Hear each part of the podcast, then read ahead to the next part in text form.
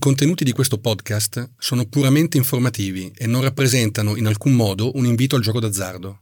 Io vivo a Londra adesso e a Londra ho la fortuna di avere un bellissimo documento dell'Agenzia delle Entrate inglese che mi definisce professional gambler ed è uno dei motivi per cui mi sono trasferito a Londra, perché in Italia anch'io vivevo sempre della sofferenza di dover in qualche maniera spiegare che cosa facessi e sopportare soprattutto tutte le interpretazioni delle persone che ascoltavano il mio presupposto lavoro.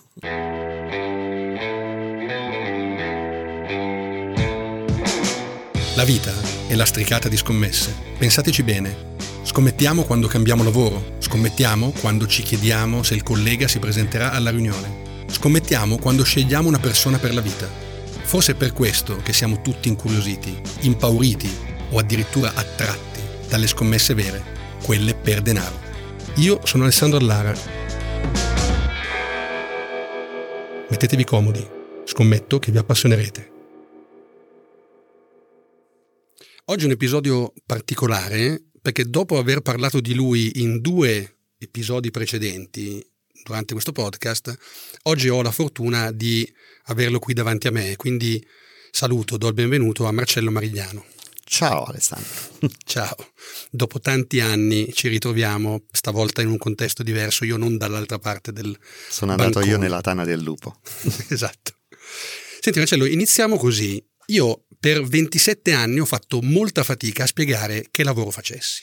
Le mie nonne sono morte ignorando completamente di cosa io mi occupassi. Sapevano più o meno che facevo il gioco d'azzardo e per questo non erano tanto orgogliose. E questa cosa del far sentire più o meno in imbarazzo alcune categorie di persone care mi ha sempre afflitto un pochino nel corso del tempo. Negli ultimi anni è peggiorata. Allora lo chiedo a te, tu che lavoro fai? Io vivo a Londra adesso e a Londra ho la fortuna di avere un bellissimo documento dell'Agenzia delle Entrate inglese che mi definisce professional gambler ed è uno dei motivi per cui mi sono trasferito a Londra, perché in Italia anch'io vivevo sempre della sofferenza di dover in qualche maniera spiegare che cosa facessi e sopportare soprattutto tutte le interpretazioni delle persone che ascoltavano il mio presupposto lavoro.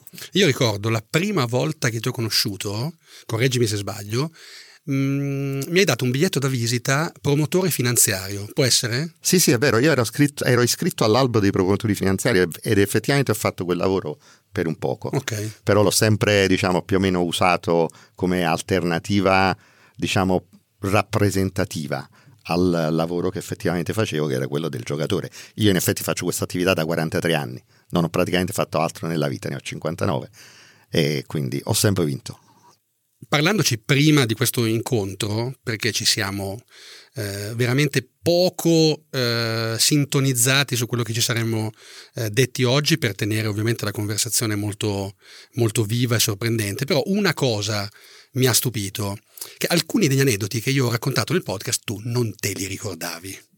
Quindi ora, siccome non credo che sia scarsa memoria, ma credo che sia semplicemente il fatto che tu in 43 anni hai vissuto una quantità di aneddoti pazzeschi e io invece ne ho colto una piccola parte. Ovviamente per me il ricordo è forte, straordinario e magari per te ci sono cose ben più importanti. Mi dici qualche aneddoto che ricordi con particolare eh, emozione, positiva o negativa?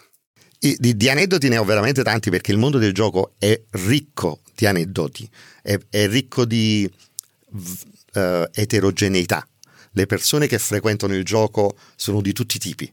E il gioco, diciamo, anche proprio nelle mie prime sortite nel mondo del gioco, questa è stata la cosa che mi piaceva di più, la possibilità per esempio di giocare a poker con persone che normalmente non puoi neanche eh, salutare con gente imprenditori di livello altissimo oppure come criminali che magari preferisci evitare di incontrare. Un aneddoto divertente, cioè, si, mi viene in mente per esempio una volta che stavo a Milano, era particolarmente, diciamo, era da relativamente poco che, che vivevo a Milano e avevo sempre sentito parlare di questo fatto che in Asia si, si scommetteva e che i bookmaker asiatici mh, accettavano delle scommesse particolarmente alte.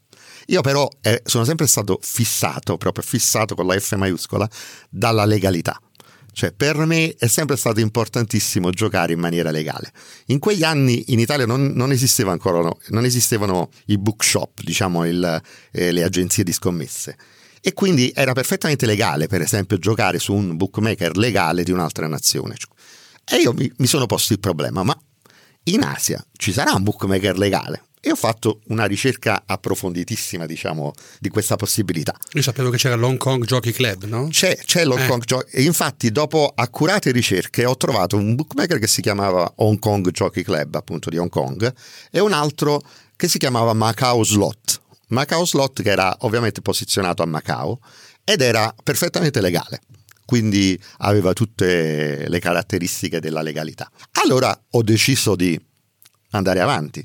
Unico problema, era tutto in cinese. Ora, diciamo, questo è un, è un tipo di ostacolo che sinceramente veramente hanno fatto un po'... Uh, hanno delineato la mia carriera, cioè la mia carriera è stata sempre una carriera di problemi e di soluzioni e quindi io sono stato particolarmente bravo semplicemente a trovare le soluzioni. Magari una persona normale di fronte a questa cosa si avviliva e si fermava, perché adesso... Già... Adesso te lo traduce il browser, ovviamente. Esatto, e, e poi quelli, in quegli anni era anche particolarmente difficile trovare semplicemente una persona che parlasse cinese, cioè anche un traduttore o qualcosa del genere. Vabbè, ma insomma, io che cosa ho pensato? Io adesso mi sono messo a cercare cinesi in tutti i campi, cinesi professionali, che lavorassero a Milano. E ho trovato un tecnico informatico che eh, lavorava più o meno dalle parti della stazione di, di, di Lambrate.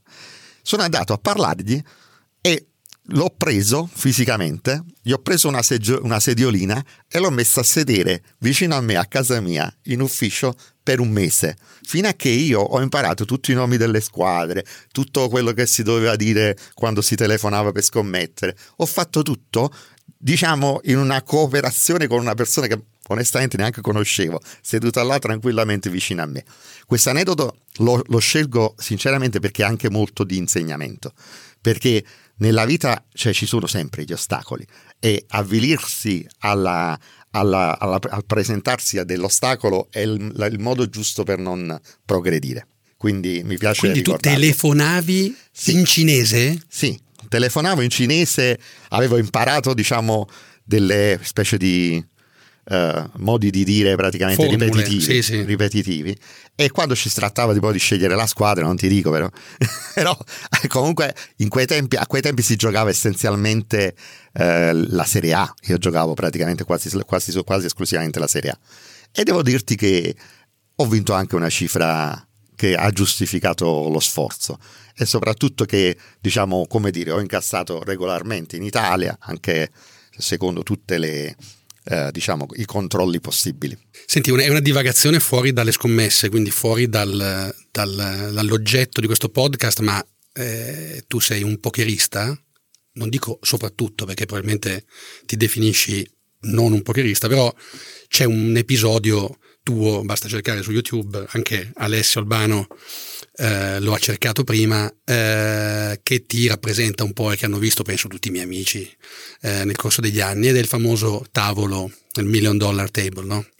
Allora, come arrivi, vabbè, co- come arrivi immagino di saperlo, perché tu giocavi questi tavoli full tilt dove c'erano tutti questi personaggi incredibili, eh, ma sei stato invitato, cioè come funziona? Allora, innanzitutto io non sono un giocatore di poker, nel senso che non ho mai giocato a poker nei tempi recenti come professione.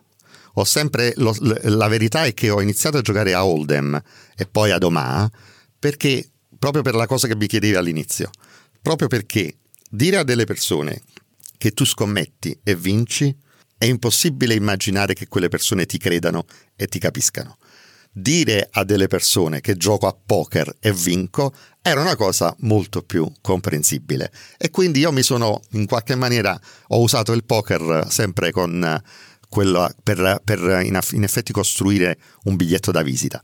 In effetti però va anche detto che i, i, i primi soldi che ho guadagnato nella vita li ho guadagnati col poker e per me il poker è stato l'ascensore sociale perché ero povero, studiavo e mi sono finanziato gli studi con, giocando a poker. Ora, Da sempre io ho giocato a poker usando i tell.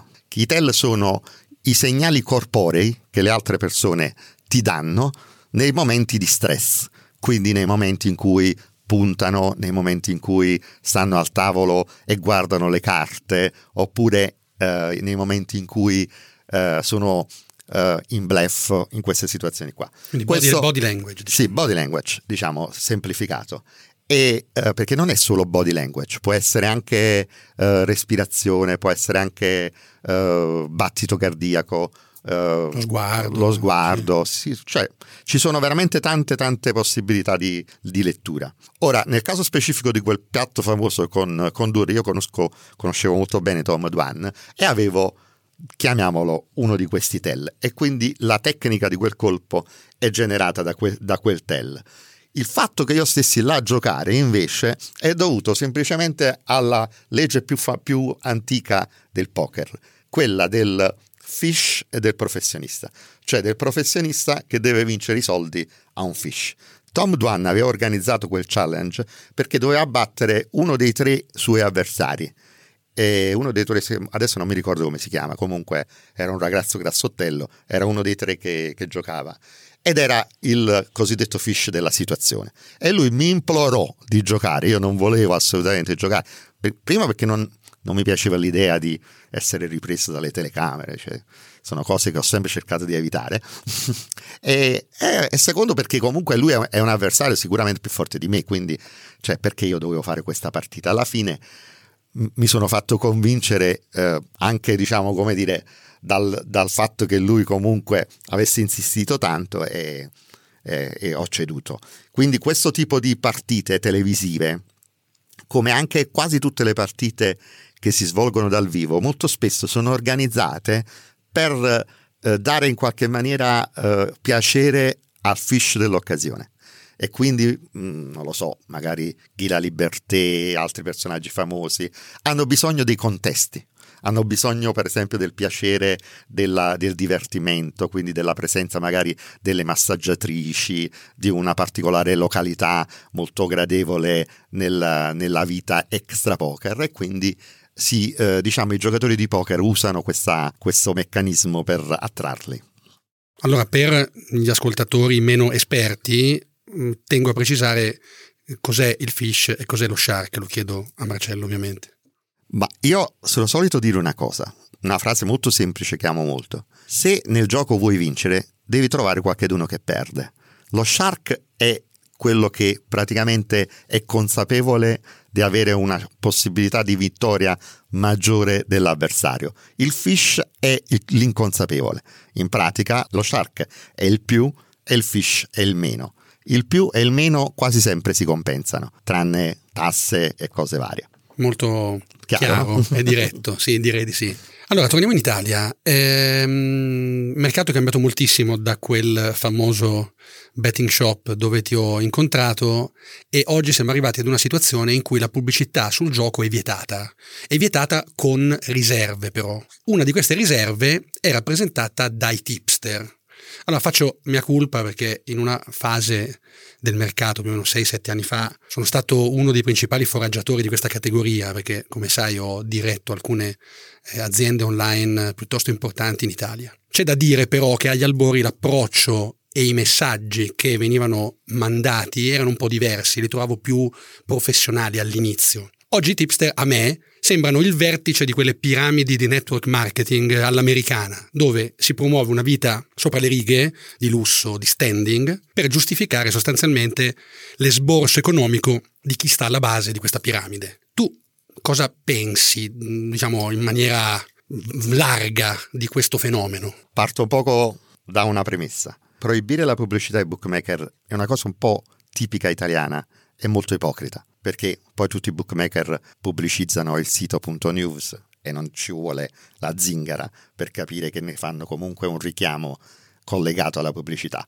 E poi io, mi, io ci tengo a dire una cosa, giocare è pericoloso, giocare è pericoloso e potrebbe anche addirittura essere sconsigliato, però in tante attività umane sono pericolose e sconsigliabili e non per questo vanno proibite e non per questo vanno demonizzate. Anzi, al contrario, è proprio quando c'è il pericolo che c'è bisogno di educare e di generare consapevolezza. Questo è molto molto importante da dire.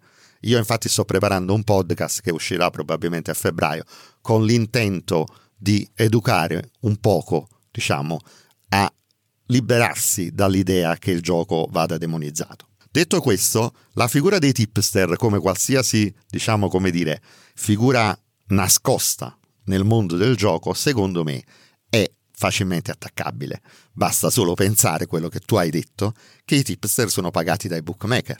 Se i tipster sono pagati dai bookmakers, ci sarebbe da chiedersi che senso ha seguirli, se i bookmakers hanno loro l'interesse a pagarli. Ma più di questo non mi sento di dire perché io credo che siano una stortura, ma siano una stortura generata da un sistema demonizzante che non funziona nel, nel suo essere demonizzante.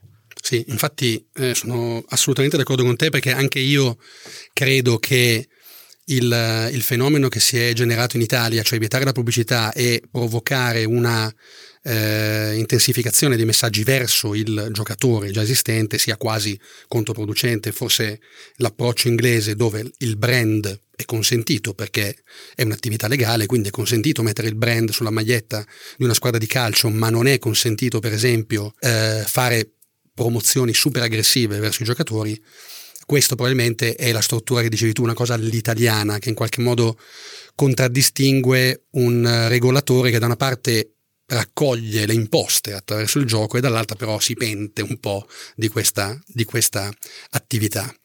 Non sono proprio tanto convinto che il verbo pentirsi sia la, il verbo adatto. Più che altro in Italia giustamente i politici cercano di prendere voti dove possono e quindi chiaramente gestiscono le loro decisioni in funzione delle lobby che più o meno cercano di agire.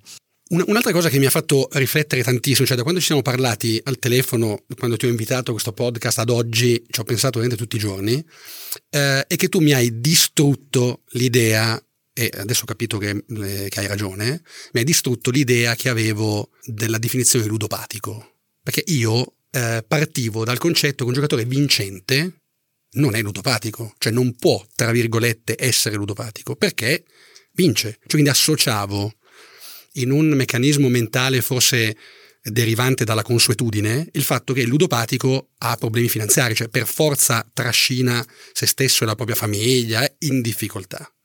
Invece tu mi hai detto, guarda che io sono ludopatico. E quindi ti chiedo, ma tu sei ludopatico o no? Bisogna definire la parola ludopatico. ludopatico c'è... Allora, partiamo dal gioco. Il gioco è una delle attività umane fondamentali. Noi cresciamo grazie al gioco. E, e, diciamo, l'evoluzione ha bisogno del gioco e della casualità per esprimersi. Ora, essere ludopatici potrebbe significare, ma la mia è una lettura chiaramente personale, potrebbe significare avere un rapporto con questa attività umana eccessivo, cioè far sì che questa attività umana diventi una specie di dipendenza. Questo indipendentemente dal denaro collegato al giocare, cioè si può essere ludopatici o dipendenti, preferisco, di, di, di videogames, oppure del giocare a 3-7 con gli amici, oppure eh, di, di, giocare, io gioco a Razzle, di giocare a Razzle dalla mattina alla sera o giocare a scacchi, qualsiasi cosa può trasformarsi in un eccesso. Non c'è bisogno del gioco per entrare in relazione con l'idea di dipendenza e di eccesso. Ma sono parole. Le parole a volte sono delle scatole all'interno delle quali noi mettiamo dei concetti complicati.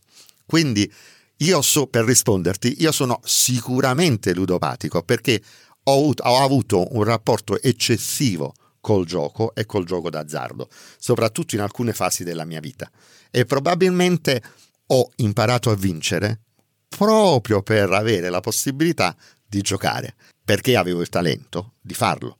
Non tutti ce l'hanno questo talento e quindi è pericoloso. Ma ancora una volta torno al concetto. Come si può combattere la ludopatia? Che cosa fanno per esempio in Inghilterra a, questo proposito? In Inghilterra ci sono molte più, diciamo, comitati di giocatori eh, che si occupano dei problemi dal punto di vista dello scommettitore. Quindi è un po' quello il concetto. Il concetto è io se rispetto a qualsiasi dipendenza cerco di utilizzare l'unica cosa che mi fa migliorare il rapporto con quella dipendenza, che è la conoscenza, l'educazione, la consapevolezza. Dico sempre le stesse parole, però sono importantissime. La parola consapevolezza è ricorrente, penso che in ogni episodio sì. l'ho ripetuta ed è, sono assolutamente d'accordo. Parliamo della dipendenza. E secondo te questa dipendenza ha qualche elemento distintivo che la rende in qualche modo più accettabile o addirittura peggiore di altre? Cioè, ti faccio un esempio, se la ludopatia o, la dipendenza da gioco è tutta legata al tempo, l'hai detto tu, cioè è, una questione di tempo e io cerco di prolungare questo tempo, quindi se ci sono i soldi di mezzo o vinco o se no il tempo non c'è perché ho finito i soldi.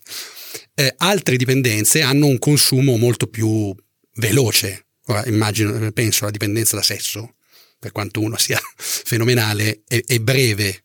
Eh, dipendenza dalle droghe, tendenzialmente consumo veloce, effetti più o meno prolungati, però questa è una dipendenza che può avere un impatto anche sulla sfera sociale di chi è dipendente, mi riferisco alla, alla famiglia, ovviamente agli amici, cioè ti estranea dal mondo. Quindi eh, il tema del controllo, dell'autocontrollo, del riconoscimento del, del controllo, tu hai detto l'educazione, c'è qualche altra cosa che faresti rispetto a come oggi il mercato si sta evolvendo?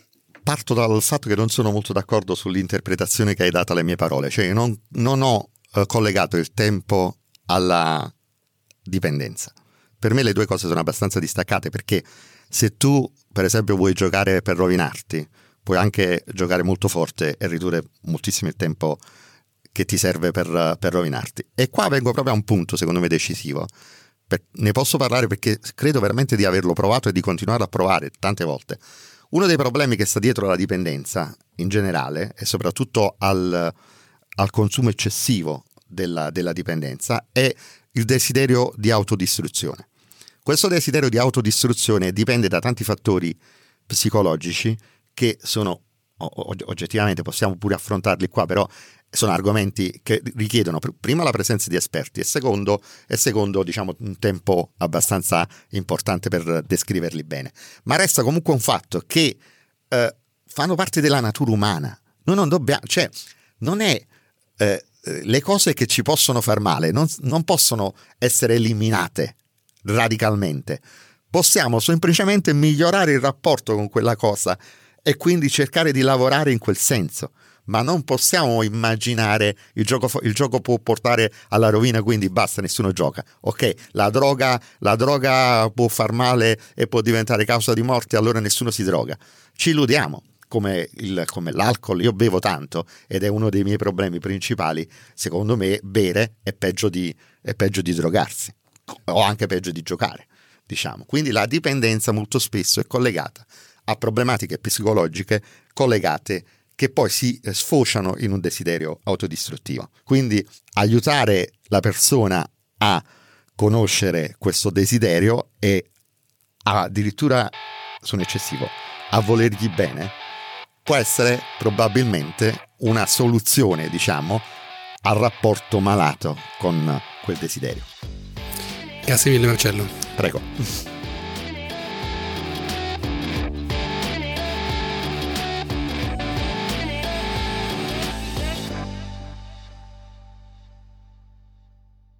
Contenuti di questo podcast sono puramente informativi e non rappresentano in alcun modo un invito al gioco d'azzardo. Il mio motto è giocare responsabilmente oppure non giocare. Potete raccontarmi le vostre storie per costruire nuovi episodi di questo podcast all'indirizzo confessioni.bookmaker.gmail.com Confessioni di un Bookmaker è un progetto 731 Lab scritto da Alessandro Allara e Alessio Albano.